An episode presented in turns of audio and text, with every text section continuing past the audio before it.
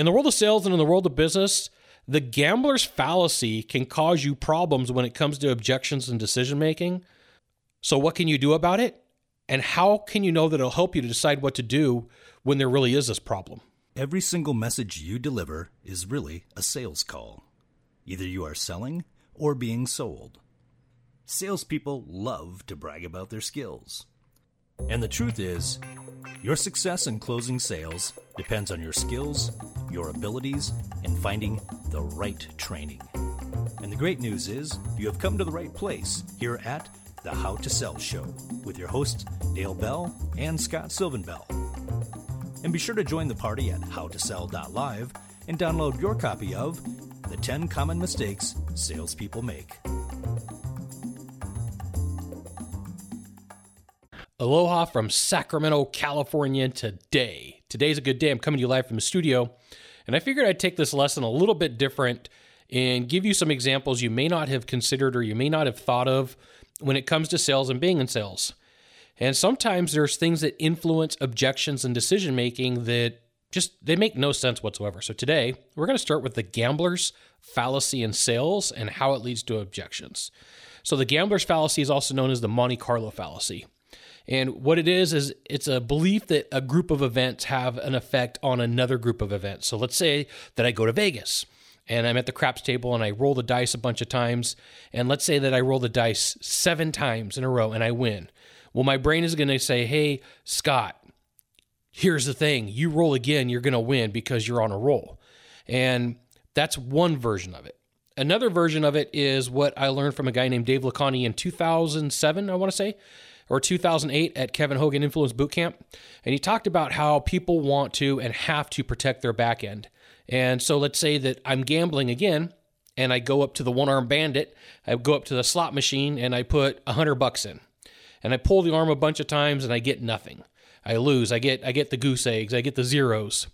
And my brain's gonna tell me, hey, Scott, you have a whole bunch of money in this machine. Now you have to get the money out of it. Now you have to put in the work. Now you have to put in the effort. Now you have to put in more money.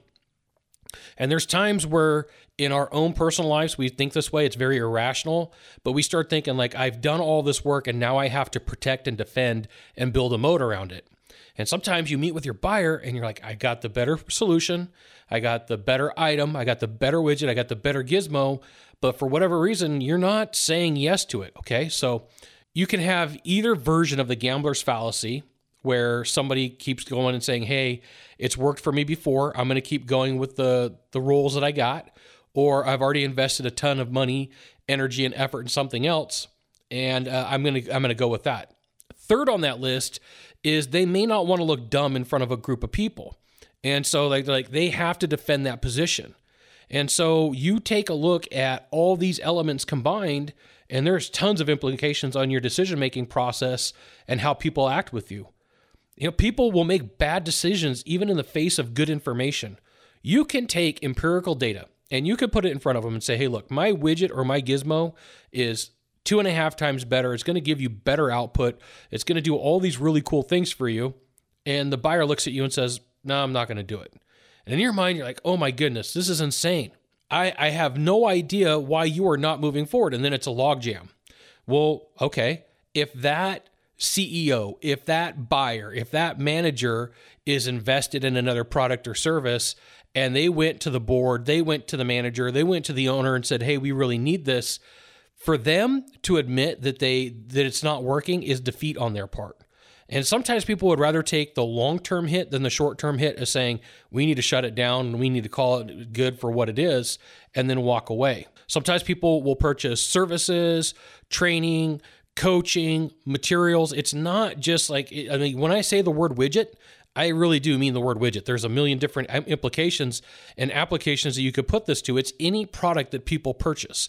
It could be somebody that you hire every single one of us, you, me, you look around the office and you're like, why is this person here?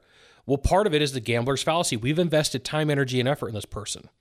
We invested decision making skills in this person. And instead of saying, look, we made a bad decision, you know, we got to we got to pull the plug on it. Nope. It's defend, defend, defend, drag your feet, not do anything. And there is probably some time in your life that you're thinking, oh my goodness, this makes sense. I completely see and understand why the management team, why the buyer didn't do anything, and why they just kept sticking with a bad product or a bad employee or a bad, bad anything. Let's say that a company does purchase a good, does hire somebody, does get a widget, does get a gizmo. This is one of the reasons why they don't ever admit in public that they made a bad decision. That they don't ever admit that the what they did was wrong is because to do so unravels their protecting of their back end. And to do so unravels their decision making ability. So they, they may leave good reviews for the service, the widget, the gizmo, the person, the the employer, whatever was going on. Uh, even with poor quality, even with poor outcome, they may look at it and say, you know, here's the thing. I have to protect my my my face of what's going on and part of protecting what's going on just isn't money. It's also reputation. It's also the ego part that, that gets put in there. You'll you'll find a mix like if you could throw this all in a blender, some of it's logical, some of it's emotional, some of it's egotistical. And this is why when you meet with people and even if even if you have a better product, a better service, a better widget, a better gizmo, a better solution, a better outcome, they fight you for taking it. They've got time, energy, effort, and risk wrapped up into making this decision, into making this purchase, and for them to retreat causes problems. So, how do you deal with this if it's an objection? You know, the thing is, as, an, as a salesperson, as a consultant, as whatever you do, you don't always have information. You don't always have the backstory. And this is where your discovery phase in meeting with buyers really does come in handy where you could probe and find out what have you done previously who was involved in that decision why was it important how was it made. You know most salespeople in most industries ask roughly the same 20 questions so buyers get annoyed like oh my goodness the first guy that came in and talked to me asked me all these same questions. The second guy that came in and talked to me, the third woman that came in and came in and talked to me asked me these questions, and now you're asking me these questions. Why does everybody sound the same? So you're going to have to have better questions when it comes to working with people. You know, and when you take a look at what you have to offer in your mind, when you stack it up against what you know, you may, like on paper, really truly have the better idea and the better content, the better way to fix their problem, the better way to deal with their concern, to help them with their risk, and they may push back on it. So, what are some ways that you can overcome it? Well, first and foremost, recognize that you do this in your own life, and so do I. You know, I could think of a couple of examples recently where I'm like, you know what I did? I was using the gambler's fallacy and I was protecting my back end and it was stupid and it was dumb. I made this mistake. Recognize that it is something that pretty much everybody does.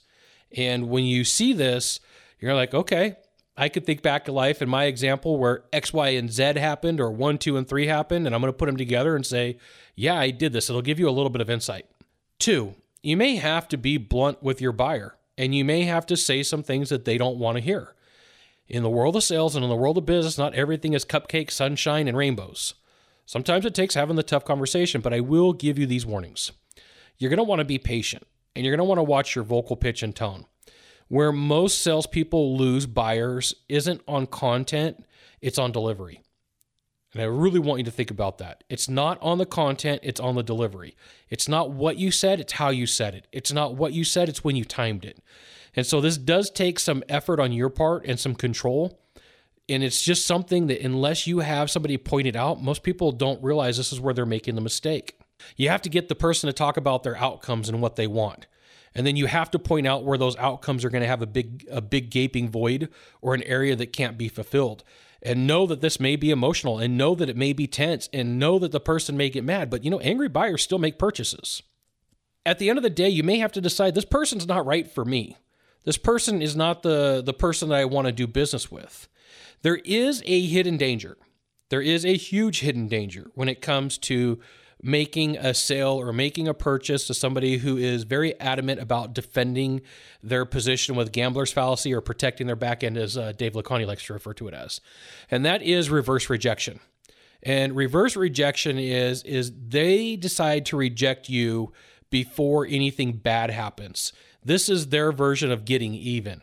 And sometimes when you deal with a group of people, uh, there is one person whose ego can get in the way and they totally do what they can to destroy and sabotage a new idea or a new product, even if it starts to get implemented, because in their mind, it proves that their first decision, the bad one, was the right one. So you really do have to pay attention. So one of the coolest things that you could do is the next time that you're in Las Vegas or a casino and you can just sit there and watch people. You can you can see how often people are at the slot machine, at the table dealing cards, rolling dice, whatever they do. I'm not a gambler, but whatever they do, they start making bad decisions and they start doing everything that they can to protect their back end or to use the gambler's fallacy. When you meet with buyers and they're giving you objections, sometimes the objections are not logical, they're emotional. And people do buy with emotions and justify with logic. I will put you one last secret into this. One of the ways that you can help alleviate some of the problems here is through anchoring. And anchoring is like a highlighter of the mind when you know how to use it right. You can move emotions around and you can get people to do different things based upon locking those emotions in. Dealing with people who have this fallacy in mind does take some time to sell, does take some patience to work with. And most salespeople, they they just give up. They would rather go out and close a quick deal, make a quick buck, and then not deal with this person because they're like, hey, I don't want to have to take the hit on this. It's going to be too hard to sell to them. But when you when you do this right, when you have the right conversation, when you're willing to put in the work, when you're willing to put in the effort, this person can be closed. You can do some business with them and and they will buy from you. You just have to be willing to put in the work. Thanks for checking out this episode of the How to Sell Show. You can join the party at howtosell.live to get the show notes, links, updates on new episodes, recordings of previous episodes, articles, as well as videos. You may not know this sales secret, but sharing this episode with a friend will bring you good luck. See you soon. Mahalo.